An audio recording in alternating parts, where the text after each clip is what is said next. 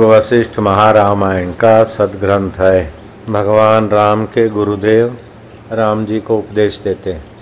राम का युग तो नहीं है, लेकिन राम की योग्यता भी हम लोगों में नहीं है। फिर भी राम जी को जो परम तत्व, सारभूत बात उनके गुरुदेव सुनाते हैं, वो हमको सुनने समझने को मिल रहा है। ये बड़ा सौभाग्य है। योग वशिष्ठ एक ऐसा ग्रंथ है जिसको बोलते हैं वेदांत का सिद्धांत ग्रंथ।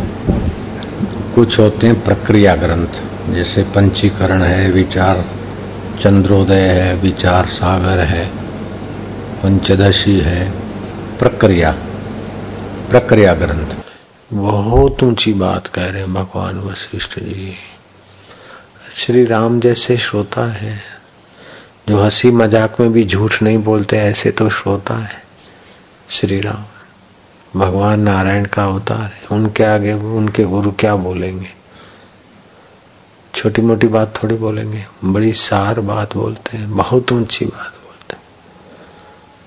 श्री राम जी के निमित्त विश्व को इतना महान ग्रंथ मिल गया।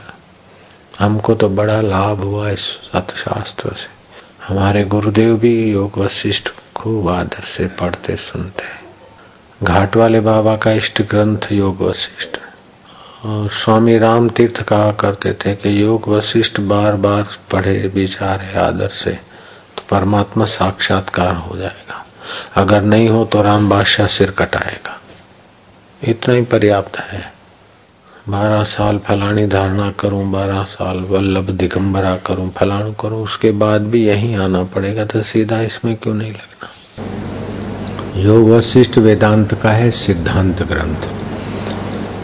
वशिष्ठ जी कथा कागभूषण के साथ मिलन की कहेंगे, लेकिन बार बार सिद्धांत पर प्रकाश डालेंगे ताकि श्रोता को अनित्य उपलब्धियाँ, अनित्य सुख दुख अनित्य भोग, अनित्य देह का पोल खुल जाए और उनको देखने वाला नित्य आत्मा में हूँ, ऐसा समझ में आ जाए। योग वशिष्ठ को। आत्मदेव का ध्यान करना ही धूप दीप है और पूजन की सब सामग्री यही है। ध्यान ही उस देव को प्रसन्न करता है और उससे परमानंद प्राप्त होता है। और किसी प्रकार से वह देव प्राप्त नहीं होता। हे मुनीश्वर, मूड भी इस प्रकार ध्यान से उस ईश्वर की पूजा करे तो त्रयोदश निमेश में जगत दान के फल को प्राप्त करता है। मूड भी उस परमात्मा देव में, सतगुरु तत्व में, परमात्मा कहो, सतगुरु तत्व कहो, एक उसमें, तेरा निमेश। विश्रांति पाए तो जगत दान के फल को प्राप्त होता है। हे राम जी, सूरमा होकर युद्ध कर, लेकिन हृदय से शांत शीतल ज्ञानवान हंसने के समय, हंसे रोने के समय रोता, लेकिन अंदर से उसका विचार रूपी मित्र अडिग रहता है। कोई भी काम करे, विचार करके नया है तो पूछ पूछ के करे। बूढ़े बुज़ुर्ग बड़ों की सहायता से करे। योग वशिष्ठ में आया। जो विचार के कर्म करता है, वो सुख पाता है। जो विचार रहित प्रवृत्ति करता है, वो दुख पाता है। विचार के बोला करो, विचार के निर्णय क्या करो? विचार विचार न धीरा सो गंभीरा, उतावला सो भाव सत्रह निमेश के ध्यान से प्रभु को पूजे। तो अश्वमेघ यज्ञ के फल को प्राप्त करता है और केवल ध्यान से आत्मा का एक घड़ी पर्यंत पूजन करे तो राजसूय यज्ञ के फल को प्राता है। जो दो प्रहर पर्यंत ध्यान करे तो लक्ष्य राजसूय यज्ञ के फल को प्राता है। और जो दिन भर ध्यान करे तो असंख्य अमित फल पाता है। हे मुनीश्वर, यह परम योग है यही परम क्रिया है और यही परम प्रयोजन है। भगवान शिव कहते हैं जी दो पहाड़, दो मुहूर्त। अगर जो सतत करता है तो तो अनंत को पाता है। और एक बार अनंत का अनुभव हो गया तो सुज्ञानी का तो सतत ध्यान है। उठत बैठत, कोई उठाने, कहत कभी रम उसी ठिकाने। इसलिए ज्ञानी कितना भी देता है, बांटता है, फिर भी उसका अमित पुण्य जो है, बना रहता है, मौज बनी रहती कितने लोगों को देता है, फिर भी उसके चित्त से खूटता नहीं है। क्योंकि प्रतिदिन वो अमित पुण्य में प्रभु ध्यान स्नान करता है। मूल बात है, ईश्वर में रुचि होनी चाहिए, प्रीति होनी चाहिए। तुलसी पूर्व के पाप से हरि चर्चा न सुहाय, जैसे ज्वर के ज़ोर से भूख विदा हो जाए तो मैं जगत की सत्यता घुसी है ना ये पाप वासना ले आएगी और पाप वासना वाले को परमात्मा में रुचि नहीं होती, प्रीति नहीं होती। इतने करोड़ों जन्मों के कर्म काट के ब्रह्म परमात्मा में मिलने का दिव्य सत्संग सुना, लेकिन रुचि नहीं हे राम जी वासनावान को मेरे वचन नहीं शोभा देते। जिनको संसार की वासना है, संसार का उल्लू सीधा कराने के लिए आते हैं, उनको फिर सत्संग असर नहीं करता इतना। लाभ तो हो जाता है, पुण्य तो होता है, लेकिन सत्संग का जो गुरु फ़ायदा देना चाहते वो उनको नहीं होता। शास्त्र जो उसको फ़ायदा देना चाहते वो नहीं होता। क्योंकि मती मरी हुई है तो वशिष्ठ जी ने बोला है कि राम जी, एक होती है आधी, दूसरी होती है व्याधि। आधी मन की वासनाओं से होती है और व्याधि शरीर के रोग भगवान शिव कहते हैं, वशिष्ठ जी को कि तेरा निमेश उस परमेश्वर में विश्रांति पाने से जगदान करने का फल होता है। सत्रह निमेश उस परमात्मा में विश्रांति पाने से बाज पे यज्ञ करने का फल होता है। दो घड़ी उस परमात्मा में पर ब्रह्म परमात्मा में विश्रांति पाने से। यही अश्वमेघ यज्ञ का फल होता है। एक पहर, माना तीन घंटे उस परमात्मा के ध्यान में रहे तो कई अश्वमेघ या शास्त्र अश्वमेघ यज्ञ का फल होता है। और जो दिन भर उस पर ब्रह्म परमात्मा में स्थिति करते, उसके तो अनंत अनंत यज्ञ का फल होता है। वशिष्ठ जी बोले, हे राम जी हिमालय पर्वत में प्राप्त हुआ भी ऐसा शीतल नहीं होता जैसा निर्वासनिक पुरुष का मन शीतल होता है। हम्म, हिमालय में शीतलता तो होती है लेकिन वो बर्फ़ की शीतलता शरीर को ठंडक देती है। निर्वासनिक पुरुष की शीतलता तो हृदय को शीतल बनाती है सुखमय बना देती निर्वासनिक पुरुष की बड़ी भारी महिमा है हम्म। मोतियों की माला से और केले के वन को प्राप्त हुआ भी ऐसा सुख नहीं पाता और चंदनों के पान करने वाला भी ऐसा शीतल नहीं होता जैसा निर्वासनिक मन होता है चंद्रमा के स्पर्श से भी ऐसा शीतल नहीं होता जैसे निर्वासनिक पुरुष शीतल होता है, चंद्रमा बाहर की तप्तता मिटाता है, परंतु भीतर की तप्तता निवृत्त नहीं करता, परंतु निराशता से हृदय की तप्तता मिट जाती है और परम शांति को प्राप्त होता है। जैसी शीतलता निर्वासनिक पुरुष के संग से होती है तैसी और किसी उपाय से नहीं प्राप्त होती। हे राम जी, ऐसा सुख स्वर्ग में नहीं प्राप्त होता और न सुंदर स्त्रियों के स्पर्श से होता है, जैसा सुख निर्वासनिक को प्राप्त होता है। निर्वासनिक पुरुष उस सुख को प्राप्त होता है, जिस सुख में त्रिलोकी के सुख तृणवत भासते हैं। आशारूपी कुंज के, वृक्ष के काटने को उपशम रूपी कुल्हाड़ा है। जो पुरुष निर्वासनिक हुआ है, उसको सब पृथ्वी गोपद के समान तुच्छ भासती है। मेरु पर्वत एक टूटे वृक्ष के समान भासता है और दिशा डिब्बी के समान भासती है, क्योंकि वह उत्तम पद को प्राप्त हुआ है। और त्रिलोकी की विभूति तृण की नाई तुच्छ देखता है।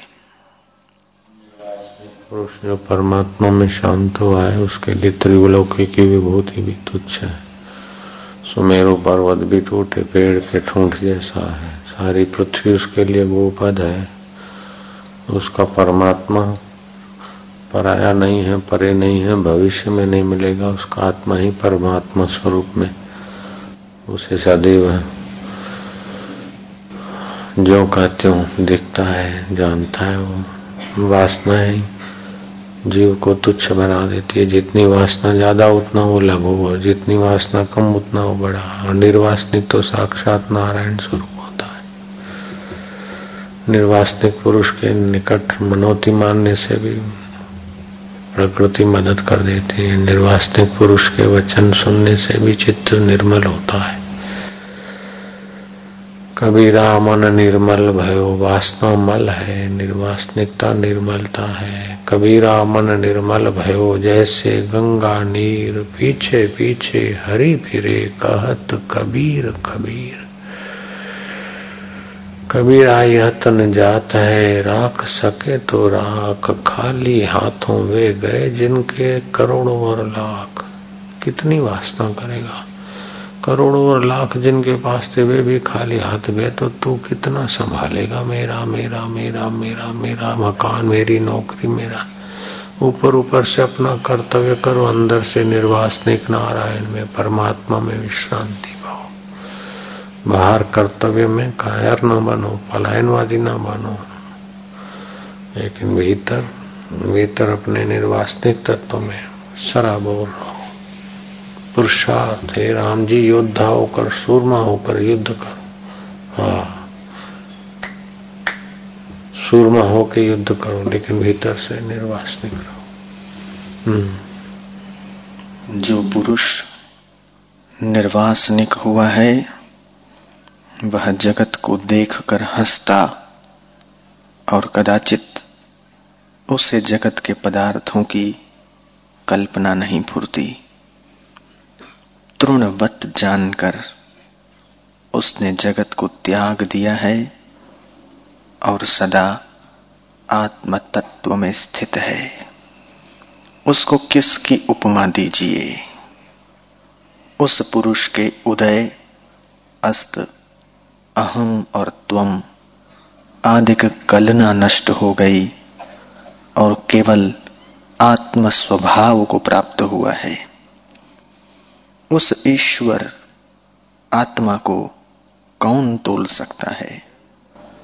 जब दूसरा उसके समान हो, तब तोले। हे राम जी, वह पुरुष सब संकटों के अंत को प्राप्त हुआ है। देख ले सारे संकटों का अंत सारे दुखों का अंत सारे सुखों की पराकाष्ठा। भगवत सुख पाते पाते निर्वासनिक पद में टिक गया बस। वशिष्ठ जी बोले हे राम जिन पुरुषों ने ज्ञान से अपना अज्ञान नष्ट नहीं किया उन्होंने करने योग्य कुछ नहीं किया। अज्ञान से पहले अहम भावना होती है, तब आगे जगत भाषित होता है। तब जीव लोक परलोक की भावना करता है और इसी वासना से जन्म मरण पाता है। जब तक चित्त में हृदय, जब तक हृदय में संसार का शब्द अर्थ दृढ़ है, तब तक शब्द अर्थ के अभाव का चिंतन करे। और जहाँ जगत भाषित होता है, वहाँ ब्रह्म की भावना करे। जब ब्रह्म भावना करेगा, संसार के शब्द अर्थ से रहित होगा और उसे आत्मपद भाषित होगा। सुंदर उपाय है। बहुत ऊँची बात कह दी भगवान, वशिष्ठ जी शब्द अर्थ। जो शब्द हम सुनते हैं, सुनाते हैं और उसका अर्थ भी होता है। सतबुद्धि से अगर देखते हैं तो फिर इस लोक और परलोक की भावना, इच्छा, कर्म होते हैं। और उन इच्छाओं और कर्मों से सुखी होने की भ्रमणा घुस जाती है।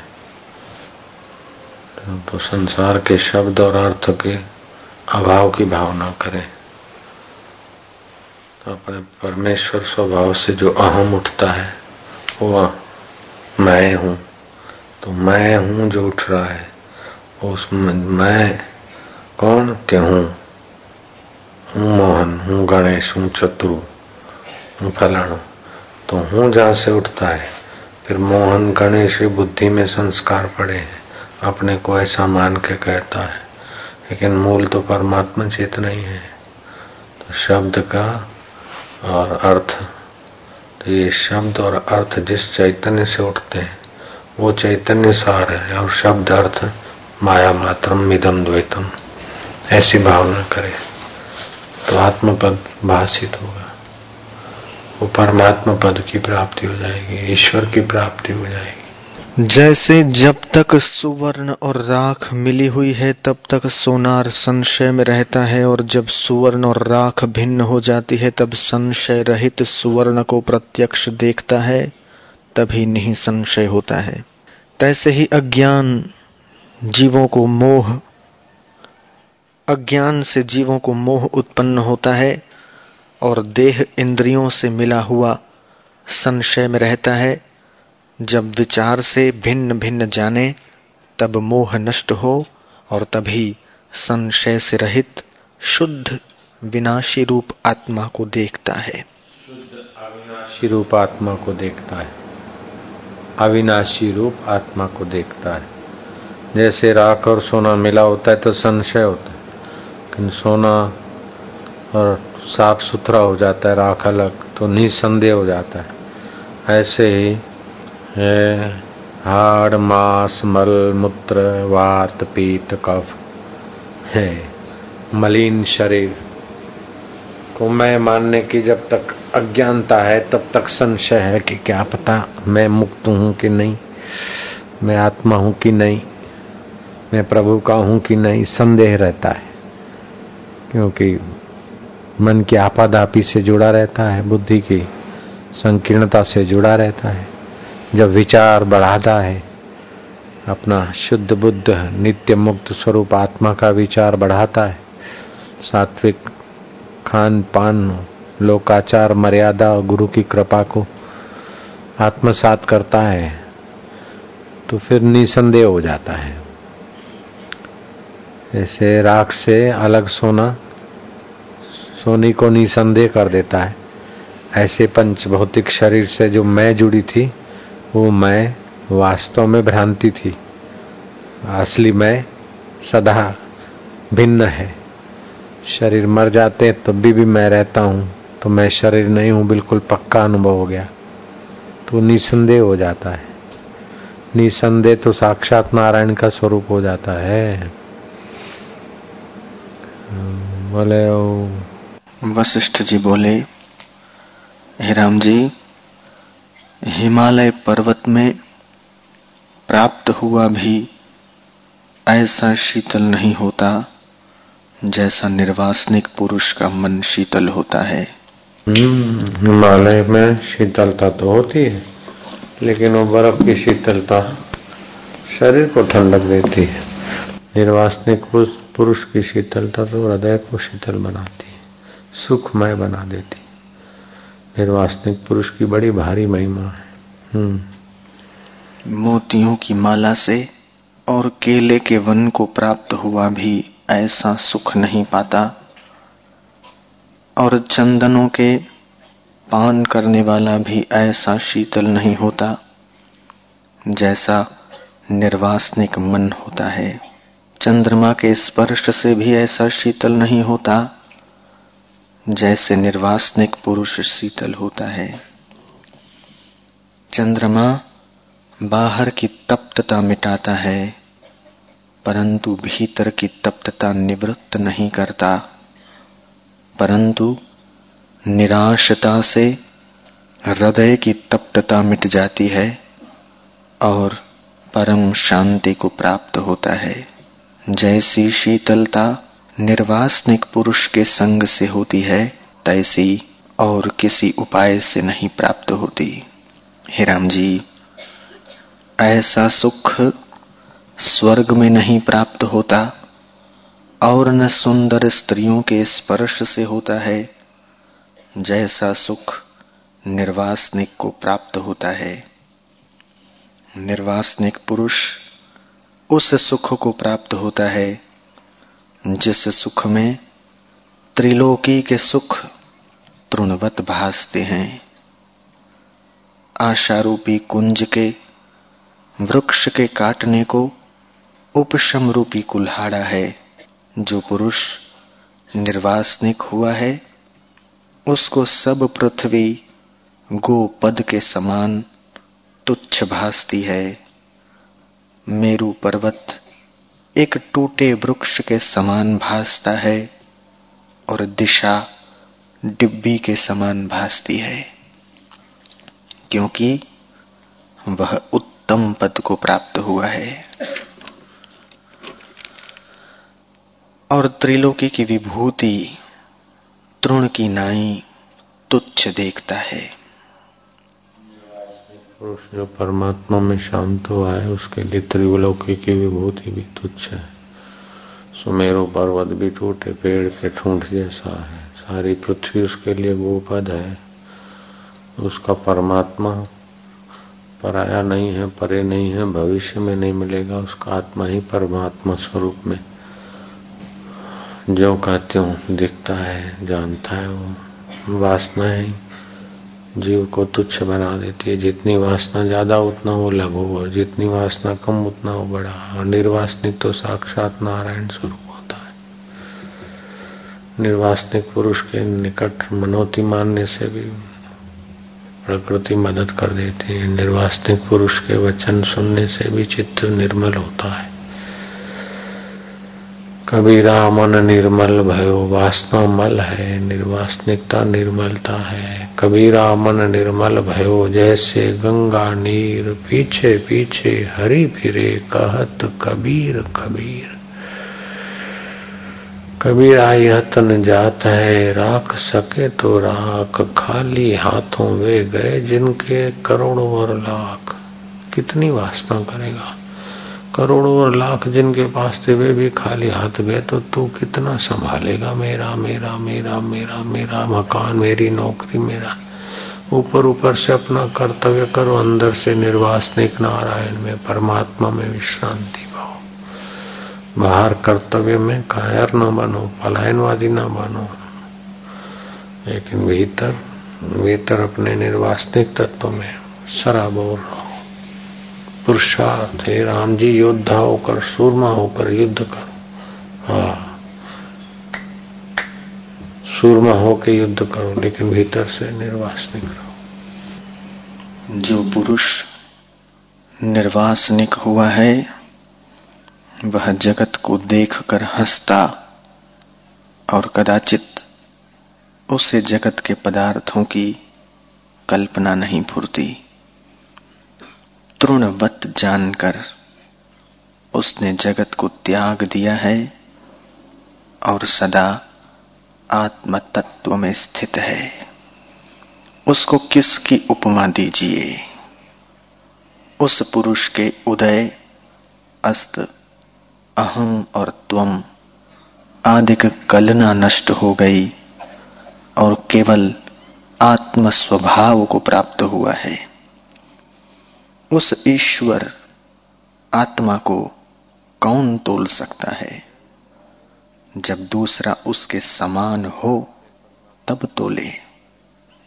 हे राम जी वह पुरुष सब संकटों के अंत को प्राप्त हुआ है। देख ले, सारे संकटों का अंत, सारे दुखों का अंत, सारे सुखों की पराकाष्ठा।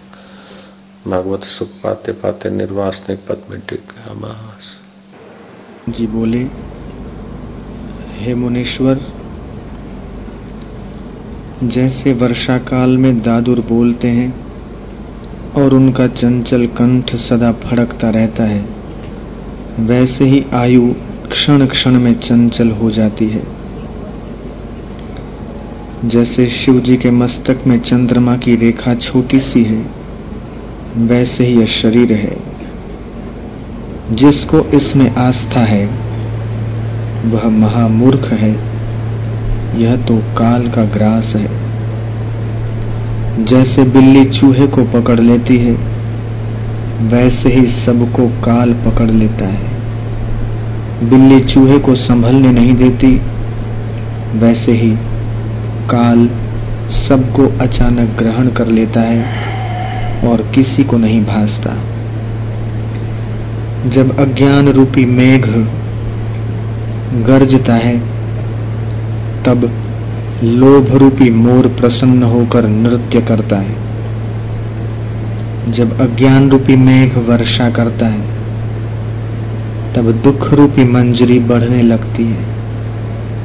लोभ रूपी बिजली क्षण में उत्पन्न होकर नष्ट हो जाती है। तृष्णा रूपी छल का स्पर्श न हो। मनुष्य शरीर, पार्श्वी वासनाएँ, मानवीय भावनाएँ और ईश्वरीय ओज, ईश्वरीय साक्षित्व का मिश्रित घटक है। जो सामान्य मनुष्य है वे जैसा मन में आया ऐसा करके अपनी पार्श्वीय वासनाएँ पूर्ति में लग जाते हैं। और वे वासनाएँ जहाँ पूर्ति होती है, वहाँ राग करते हैं और उनमें जहाँ विघ्न होता है, वहाँ द्वेष करते हैं। पूर्ति में कोई विघ्न डालता है, बड़ा तो भयभीत होते हैं, बराबरी का होता है तो स्पर्धा होती है, संघर्ष होता है, छोटा डालता है तो क्रोध होता है। तो राग में, भय में, क्रोध में, संघर्ष में, स्पर्धा में। हमारे चित्त की क्षमताएँ, हमारे ईश्वरी चेतना खर्च होती रहती उससे कुछ ऊँचे होते हैं तो राग और द्वेष को महत्व तो कम देते हैं।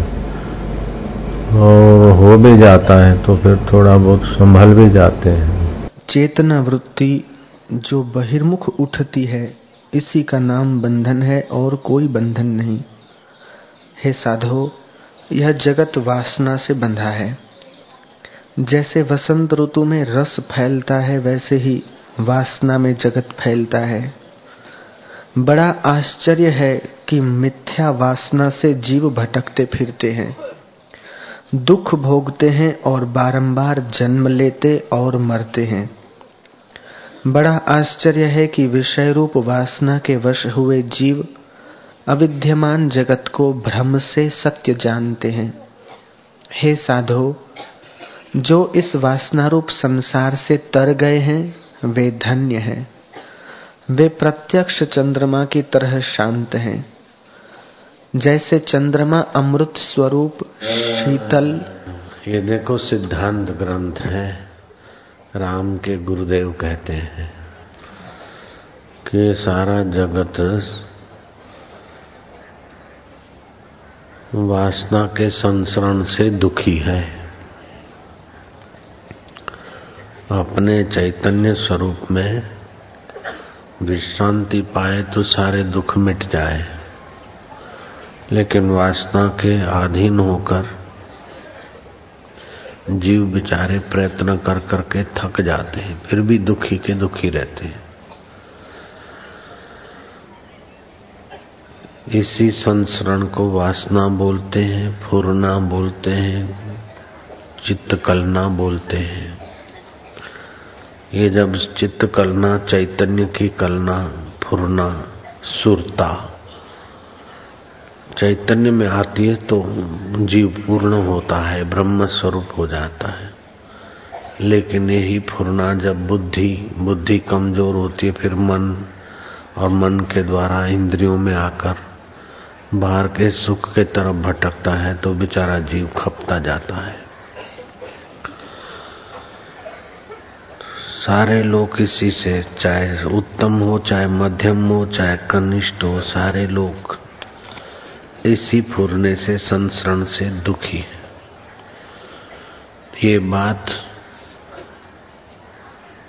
युधिष्ठर महाराज ने भीष्म से पूछी थी कि धर्मात्मा लोग भी दुखी सुखी होते हैं, देखा गया है।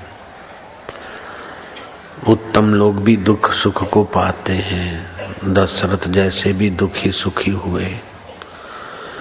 मध्यम लोग भी पाते हैं, कनिष्ठ लोग भी दुख सुख पाते और कनिष्ठ तर भी पाते हैं। तो इस दुख सुख के थपेड़ों में तो सारा जगत फंसा है। संसार में तो सारा जगत बहा जा रहा है। तो हे पितामह, ऐसा कौन सा उपाय है जो इस सुख दुख के थपेड़ों से बचकर जीव संसरण से पार दुखों से पार, सुख और दुख के थप्पेड़ों से पार, परम आनंद का अनुभव करे। तो पितामह ने कहा कि पूर्व का इतिहास सुनो। राजा का पुत्र मर गया था। लोगों की नज़र में राजा बहुत स्वतंत्र और सुखी माना जाता। वो राजे को दूसरे राज्य का भय होता है। और भी तमाम भय और दुख लगे रहते हैं। उस दुख में बढ़ोती हुई और पुत्र मर गया तो राजा बड़ा विलाप करने लगा। तो मुनीश्वर आए। राजा ने कहा कि मुनीश्वर, तुम कौन से उपाय से दुख रहित हो? मैं तो राजा होते भी दुखी हूँ। मेरे को तो पुत्र के शोक ने भी शोकातुर किया है। तो मुनि, तुम्हें भी तो पुत्र परिवार है, आश्रम है। तुम्हें भी शिष्य और भक्त है। तुम्हें भी सर्दी, गर्मी, भूख, प्यास, तुम्हें भी है, हमें भी है। लेकिन तुम सदा आनंद रूप में और हम लोग दुख में डूबे जा रहे हैं। तो क्या कारण है? युधिष्ठर महाराज, ध्यान देकर सुनो। विषम पितामह ने कहा तो मुनीश्वर ने उनको बताया कि मैंने पूर्व काल में मैंने सत्संग करके एकांत में अपने चित्त को जगत की सत्य सत्ता से विनिर्मुक्त किया था। और मैं जानता हूँ कि जगत में अनुकूलता, प्रतिकूलता आती जाती है। मैं जो भी कर्म करता हूँ, उसमें कर्तृत्व भाव न रखकर, फल की लिप्सा अथवा आग्रह नहीं रखकर, प्राप्त परिस्थिति के अनुसार कर्म करता हूँ, कर्तृत्व भाव रहित। और सुख दुख के प्रसंग आते हैं, उनको मैं देखता हूँ, उसमें मैं डूबता नहीं हूँ। सुख आता है, वो भी मैं देखता हूँ, दुख आता है, उसको भी मैं देखता हूँ, अपने ज्ञान नेत्रों से, समझदारी से। इसलिए मैं सदा परमानंद में रहता हूँ। इस परमानंद प्रसाद को, परमानंद के अनुभव को पाने के लिए हर जीव स्वतंत्र है। एक भक्त ने अपने हृदय की गाथा गाई न आना कहीं है, न जाना कहीं है। अपने में रहने को जी चाहता है। न आना कहीं है, न जाना कहीं है, अपने में रहने को जी चाहता है। मैं देखूँ मैं क्या इस जूठे जहाँ में। देखूँ मैं क्या इस जूठे जहाँ में। बस तेरे नज़रों को जी चाहता है। हे परमेश्वर, झूठे जहाँ को क्या देखो? तेरी नज़रों को जी चाहता है, जिस नज़र से तू जहान को देखता है।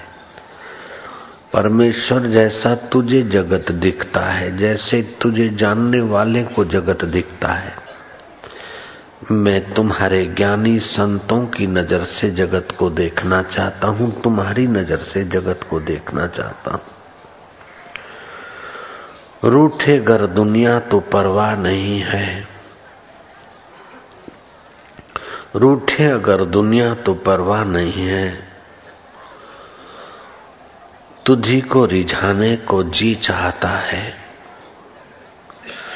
तुझी को रिझाने को जी चाहता है। न आना कहीं है, न जाना कहीं है। अपने में ही रहने को जी चाहता है। मुझको सदा याद तू ही रहे बस। मुझको सदा याद तू ही रहे, बस। सभी कुछ भुलाने को जी चाहता है। मांगू मैं क्या तुझसे, ए मेरे दाता? तुझे ही मांगने को। मांगू मैं क्या तुझसे है दाता? तुझे ही मांगने को ही जी चाहता है। न आना कहीं है, न जाना कहीं है, अपने में ही रहने को जी चाहता है। सब में तू ही, तुझी में सब सब में तू ही, तुम ही में है सब। तू सब में है, तुझ में सब है। जैसे कबीर ने कहा जल में कुंभ कुंभ में जल बाहर, बाहर भीतर पानी फूटा कुंभ जल जले समाना ये अचरज है ज्ञानी। घड़े में आकाश आकाश में घड़ा ऐसे तुझी में सब सब में तू ही तुम्ही है सब कुछ। जूठी दृष्टि हटाने को जी चाहता है। तुझी में समाया हुआ हूँ, तुझी में समाया हुआ है तू हरदम खुदी को मिटाने को जी चाहता है। न आना कहीं है, न जाना कहीं है, अपने में ही रहने को जी चाहता है। तेरे सिवा कुछ नहीं इस जहाँ में। तेरे सिवा कुछ नहीं इस जहाँ में। तुम्ही से एक होने को जी चाहता है। न आना कहीं, न जाना कहीं है। अपने में ही रहने को जी चाहता है। तेरी यादों की मस्ती उतरे कभी ना। तेरी यादों की मस्ती कभी, तेरी यादों की मस्ती उतरे कभी ना। यही मस्त रहने को जी चाहता है। न आना कहीं, न जाना कहीं, अपने में ही रहने को जी चाहता है। इस शिविर का उद्देश्य है कि आप अपने में रहना सीखो। अपने आप में विश्रांति पाना सीखो। यहाँ जाऊँ तो सुखी हो जाऊँगा, यहाँ ये पाऊँ तो सुखी रह जाऊँगा। इसको मिलूं तो सुखी हो जाऊँगा, इसको मिटाऊं तो सुखी हो जाऊँगा। राजन, ये वृत्ति मैंने छोड़ दी है। अश्वपति राजा के बारे में इंद्रलोक में प्रशंसा हुई कि राजा महाराज हो गए हैं। इन्होंने महान राज्य पा लिया है। देवेंद्र ने प्रशंसा की, देवता को शंका हुई। देवता मछुए का रूप लेकर अश्वपति गुजरे उस जगह पर तालाब के किनारे जाल डालकर बैठा। लेकिन मछुआ कैसा कि सन्यासी के कपड़े तिलक त्रिपुंड है, माला है। और जाल मछुए का है। राजा का ध्यान खींचे कि सन्यासी और मछुए का काम देवताओं ने रूप लिया, सन्यासी का, लेकिन काम मछुए का। करने लग गए, क्योंकि राजा की परीक्षा लेनी राजा ने देखा, कहा, सन्यासी महाराज, ये आप क्या कर रहे हैं? सन्यासी रूप में उस देवता ने कहा कि मैं थोड़ी मच्छियाँ मारने को आया हूँ। हूँ तो मैं साधु लेकिन थोड़ी मच्छियाँ मारूँगा। क्यों मच्छियाँ मारोगे? बोले, जाड़ों के दिन आ रहे हैं, मच्छियाँ मारकर बेचूँगा, कंबल खरीदूँगा। राजा आगे चलते बने। राजा को शोभ नहीं हुआ। राजा चलते बने और राजा ने कहा कि संसार में भटकने वाला कोई जीव है। सन्यास के तो कपड़े पहने और मच्छियाँ मार रहा है। ये लगता है कि भटकने वाला कोई जीव है। राजा को शोभ नहीं हुआ कि संसार है। बहुरत्ना वसुंधरा तब देवता खुश हो गया कि जैसा सुना था, ऐसा ही राजा अश्वपति है। बाहर की परिस्थितियों को सत्य नहीं समझते और सब अपनी अपनी वासना के अनुसार संसार में घूम रहे हैं। ऐसे ये व्यक्ति सन्यास का तो कपड़ा पहना है, लेकिन वासना मछुए की है। मुझे न आना है, न जाना है। अपने आप में रहने को जी चाहता है। उसका मतलब आलस्य नहीं, उसका मतलब पलायनवादिता नहीं, उसका मतलब बेवकूफ़ी नहीं। भगवान के भक्त तो बड़े पराक्रमी होते हैं, बड़े पुरुषार्थी होते हैं, बड़े तत्पर होते हैं। लेकिन सुख पाने के लिए नहीं। सुख स्वरूप में तो जो कहते होते हैं, अपना कर्तव्य निभाने के लिए।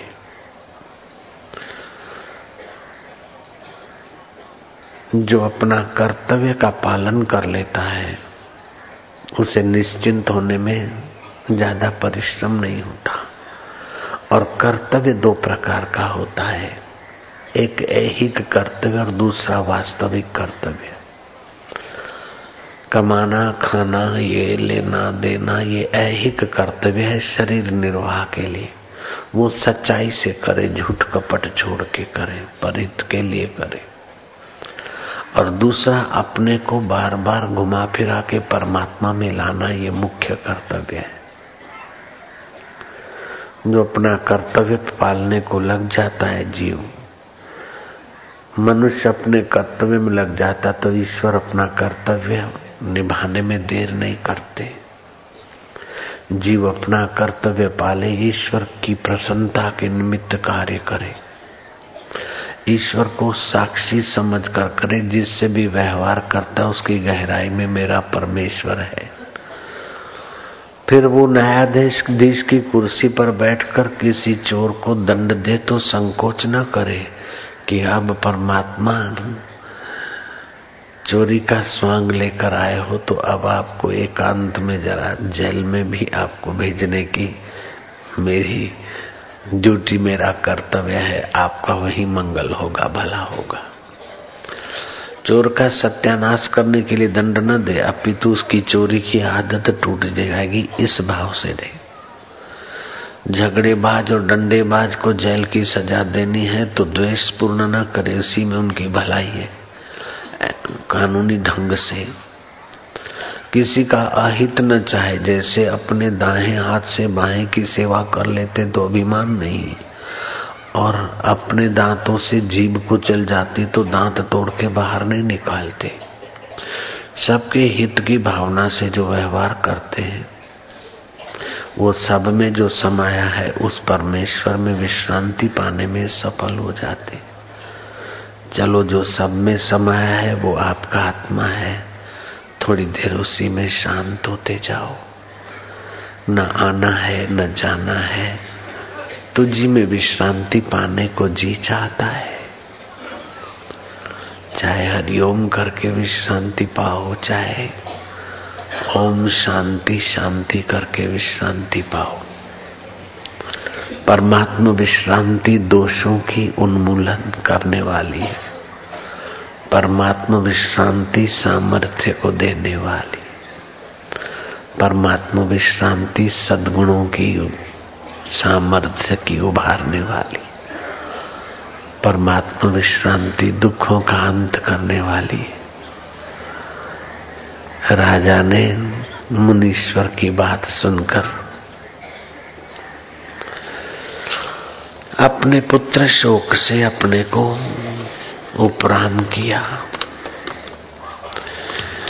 कबीर जी ने कहा,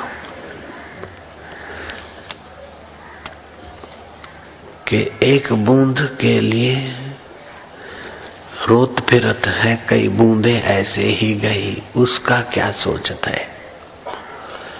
शरीर से एक बूंद गर्भ में गई और बेटा होकर पैदा हुई और वो मर गए तो रोता फिरता है। ऐसे तो कई बूंदे तेरी चल गई, उसका हिसाब क्या? कितना मार्मिक तीर की नहीं।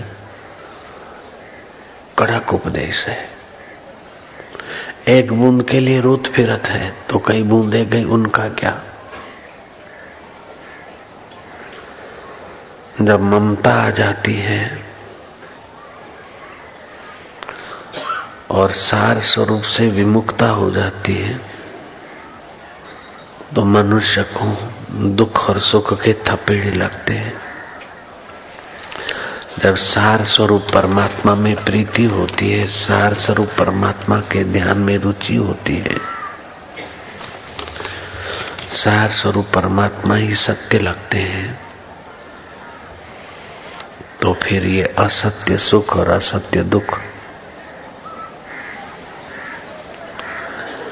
उसे दुखी सुखी इतना नहीं करते। भक्त है जो भगवान की परिस्थितियों को सुकृति दे देता है कि जो तेरी मर्ज़ी। उसका विश्वास, सुकृति विश्वास और संबंध, स्मृति और प्रीति भगवान में होती है। और अभक्त स्वीकृति संसार को देता है, विश्वास संसार की वस्तुओं पे रखता है, संबंध विश्व संसार की चीज़ों से जोड़ता है, स्मृति संसार की करता है, प्रीति संसार की करता है, उसे सुख दुख की चोटें ज़रूर लगेगी। लेकिन जो सुकृति परमात्मा की लीला को देते, विश्वास परमात्मा पे करते और मेरा और परमात्मा का शाश्वत संबंध ऐसा मानते हैं, स्मृति उसी की बनाए रखते हैं और प्रीति उसकी करते हैं वे इस भव सागर से आसानी से तर जाते हैं। स्मृति परमात्मा की, प्रीति परमात्मा की, विश्वास परमात्मा पर, संबंध परमात्मा का। प्रीति परमात्मा की। ये जो जगत है, उसमें प्रीति करो, लेकिन परमात्मा के नाते स्मृति करो। गाय को स्नेह करो, लेकिन गाय में मेरा सच्चिदानंद है। बच्चे को स्नेह करो, लेकिन मेरा सच्चिदानंद है। कुछ सात्विक गोपियाँ थी, वो कृष्ण को स्नेह करती थी। कृष्ण को जहाँ सुख मिलता है, बस उसी में हम सुखी हैं। कृष्ण की प्रसन्नता में ही हमारी प्रसन्नता है, उद्धव। आप कृष्ण को इधर भेज कर उन्हें कष्ट में न डालो। हम कष्ट में रह रहे हैं, कोई बात नहीं है। आप पूछते हो कि हम क्यों नहीं मरती? कि मर जाएँ तो उन पर कलंक लग जाएगा कि देखो वृंदावन में गोपियाँ रो रो के मर गई, खुद द्वार का बैठे तो हम मर जाएँगी तो प्यारे के नाम का कलंक हमारे कारण नहीं नहीं नहीं। इसलिए जी रही और जीते हुई मर रही है, क्योंकि हमारे लिए संसार और स्नेही और संबंधी कोई माना नहीं रखते। जो राजसी और तामसी वृत्ति की गोपियाँ थी, हलकट भाव की, वो कृष्ण को कभी गंदे उलावने देते। ये तो डाकू की नहीं हमारा दिल चुरा गया। कृष्ण ने कहा, भाई ले लो, हमने अगर चुराया है तो। बोले, हमको आग लगा दी। तो बताओ, पानी ले आए कौन से पानी से तुम्हारी आग बुझेगी? बोले, इस पानी से नहीं बुझेगी। तो कौन सा पानी? बोले, हम तो बेहोश हो गए। तो कौन सी औषधि से होश में आओगे? बोले, तुम्हारे अधरामृत के पान से, तुम्हारी मीठी मुस्कान से, कैसी तामसी राजसी वृत्ति की रही होंगी।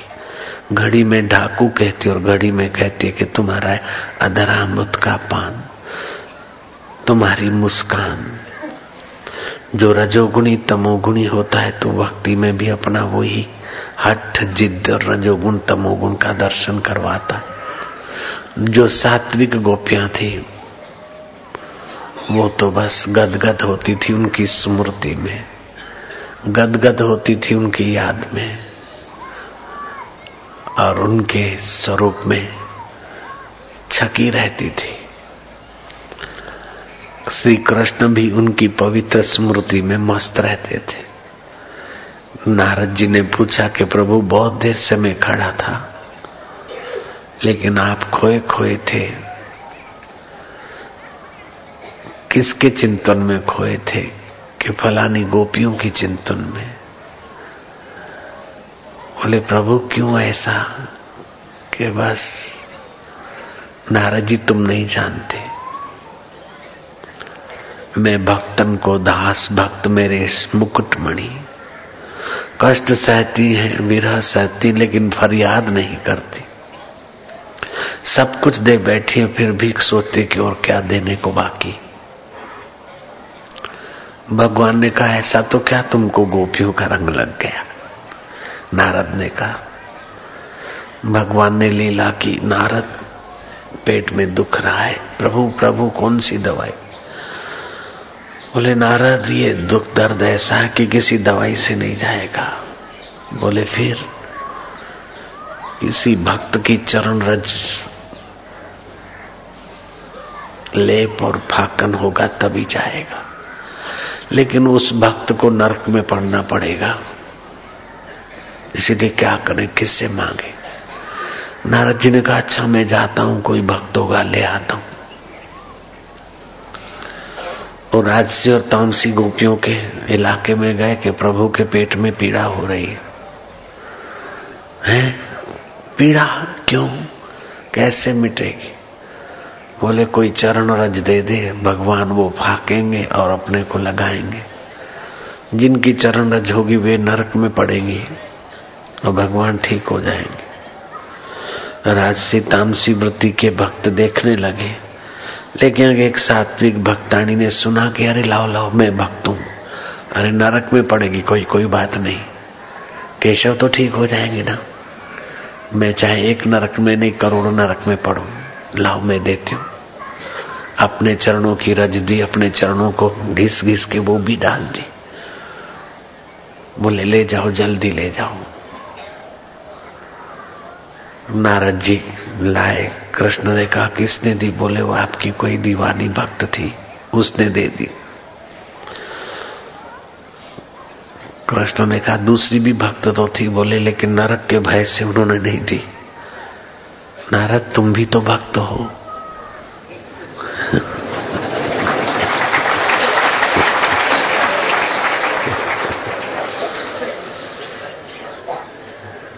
भक्त कहलाना एक बात है, लेकिन सात्विक भक्त हो जाना दूसरी बात है। साधक कहलाना एक बात है, लेकिन साध्य के लिए इन पाँच बातों को ओतप्रोत कर लेना दूसरी बात है। मनुष्य कहलाना एक बात है, लेकिन मनुष्य का जन्मजात जो अधिकार है, परमात्मा प्राप्ति, वो करना दूसरी बात है। तो पाँच चीज़ें होनी चाहिए। प्रीति परमात्मा के लिए, फिर चाहे हमें नरक में जाना पड़े, कोई बात नहीं। स्मृति परमात्मा की प्रीति परमात्मा की, स्मृति परमात्मा की, संबंध परमात्मा का, विश्वास परमात्मा पर और स्वीकृति परमात्मा की।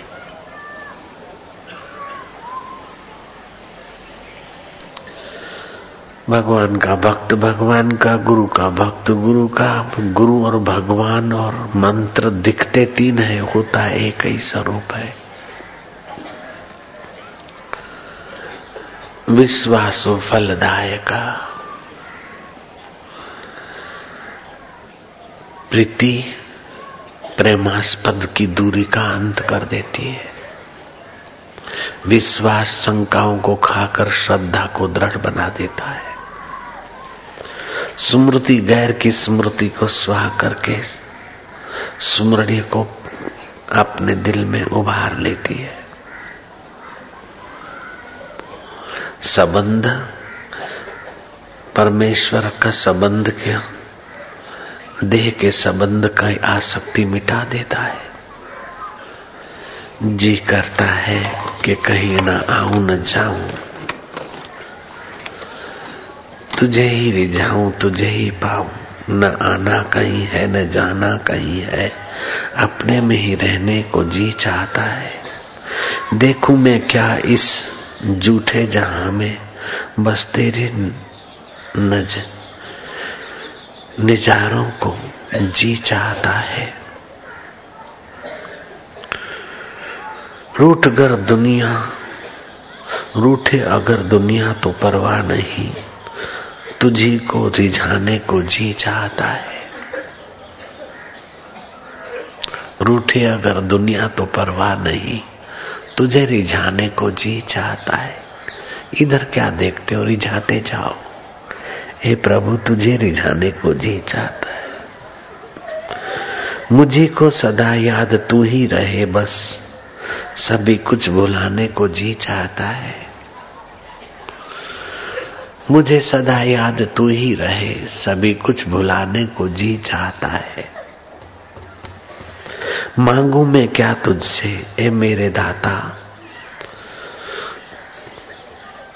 तुझे मांगने को ही तुझी से तुझे मांगने को ही जी चाहता है। सब में तुम ही हो, तुम ही में है सब। सब में तुम ही हो, तुम ही में है सब।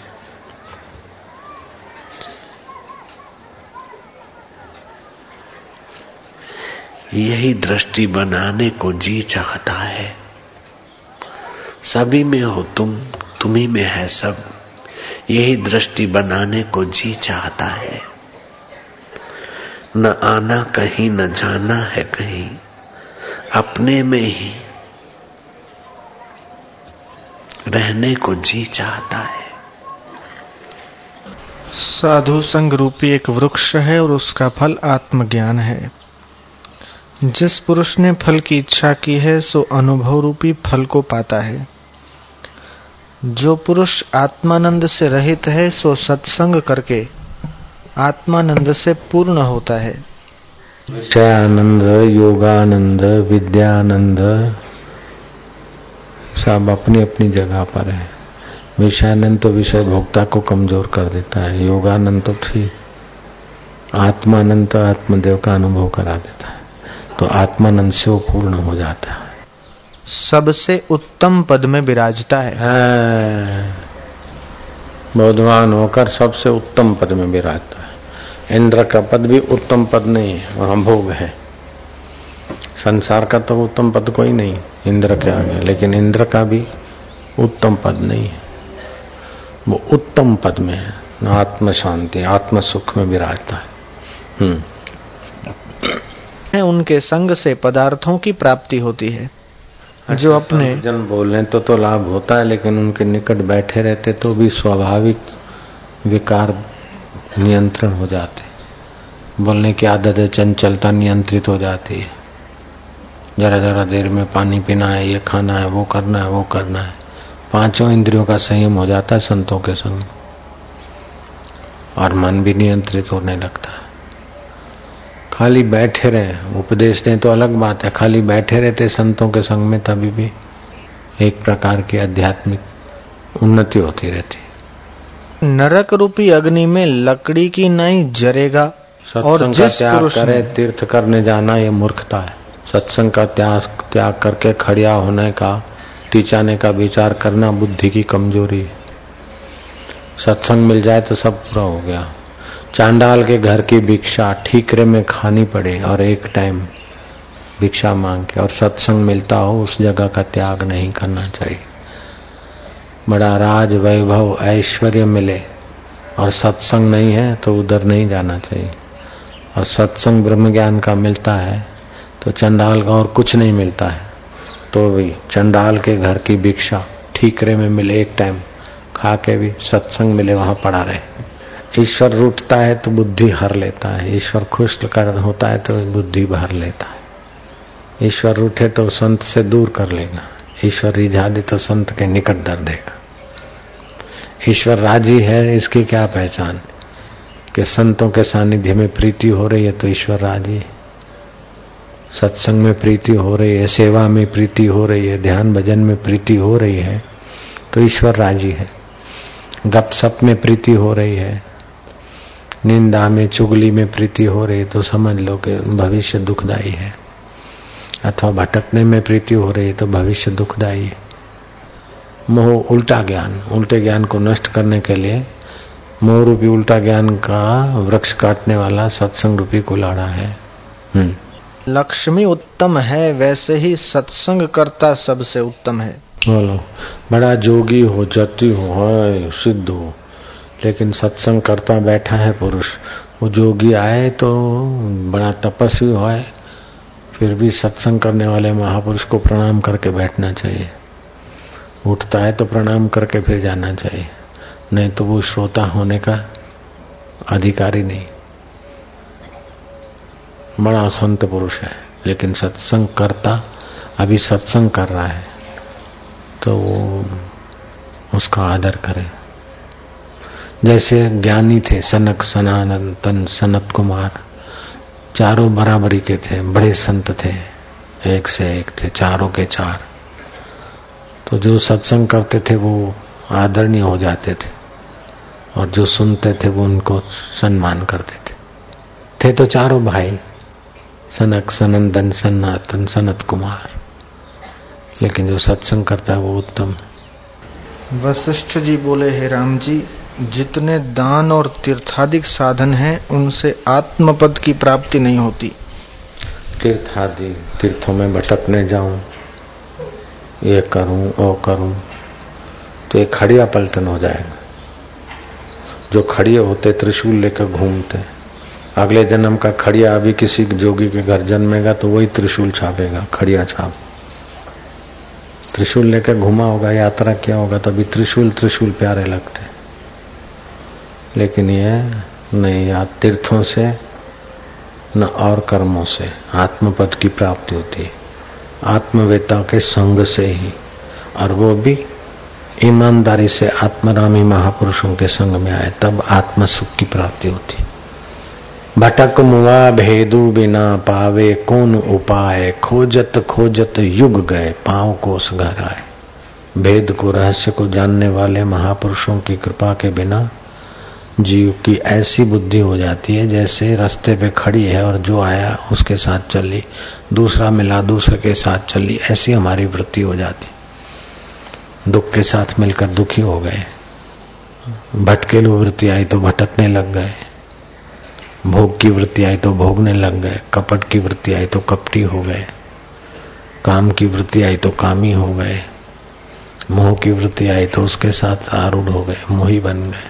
कितनी बदभक्ति है। इंसान की बदभक्ति अंदाज से बाहर है।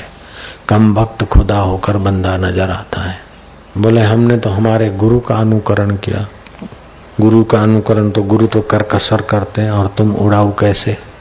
गुरु का अनुकरण किया था गुरु ने पहले साक्षात्कार किया था और तुम अभी तक क्यों भटक रहे हमें तो हमारा गुरु નું અનુકરણ કરી છે તો ગુરુએ આત્મ સાક્ષાત્કાર કરી નાખ્યો તો તમે કર્યો છે गुरु तो त्रिशूल लेके नहीं घुमाता तो तुम त्रिशूल लेके घूमते चार चार त्रिशूल वो पहले का जमाना था जंगल में बैठे होंगे शिव जी जंगली जनावर तंग करते होंगे तो पहले तो भाले तलवार और त्रिशूल थे तो त्रिशूल रख दिया होगा। अभी शिव जी के लिए त्रिशूल थोड़े इस जमाने में। तो आपकी वृत्ति कहाँ है? आप अनुमंता है कि भोगता है? अब भोगता है तो कैसे भोगता है? सुख भोगता है, दुख भोगता है, पुण्य के भोगता है, पाप के भोगता है, कल्पनाओं के भोगता है, किसके भोगता है? इसका जरा ख्याल करके चल पड़े ना तो सब दुखों का अंत हो जाए सदा के लिए। सब बेवकूफ़ी का अंत हो जाए सदा के लिए। सब गिड़गिड़ाहट का अंत हो जाए सदा के लिए। सब दोषों का अंत हो जाए सदा के लिए। सर्व के सार के सार का अनुभव हो जाए। ऐसा खजाना है। ब्रह्मा, विष्णु, इंद्र का पद भी नन्ना लगे, क्योंकि भगवान के सतंश से स्थूल चित्तंश से ये ब्रह्मा आदि का पद है। भगवान का आनंद अंश तो अपना आपा है। तो चित्त, चित्तंश से जो पैदा हुआ है, उसमें बड़ा भारी सुख है। उस सुख को छोड़कर ब्रह्मा जी समाधि में रहते हैं। उस सुख को छोड़कर विष्णु समाधि में रहते हैं। उस सुख को, जैसे अप्सराएँ तो इंद्र को रिझा लेती है, विष्णु को नहीं पटा सकती। ऐसे अप्सराओं की भी ऐसी तैसी करके भगवान अपने सुख में नारायण है। भगवान आदि नारायण, भगवान ब्रह्मा जी, अपना सुख ऐसा होता है। बिनु रघुवीर पद जिय की जरनी न जाई, आत्म सुख के बिना हृदय की तपन नहीं मिटती।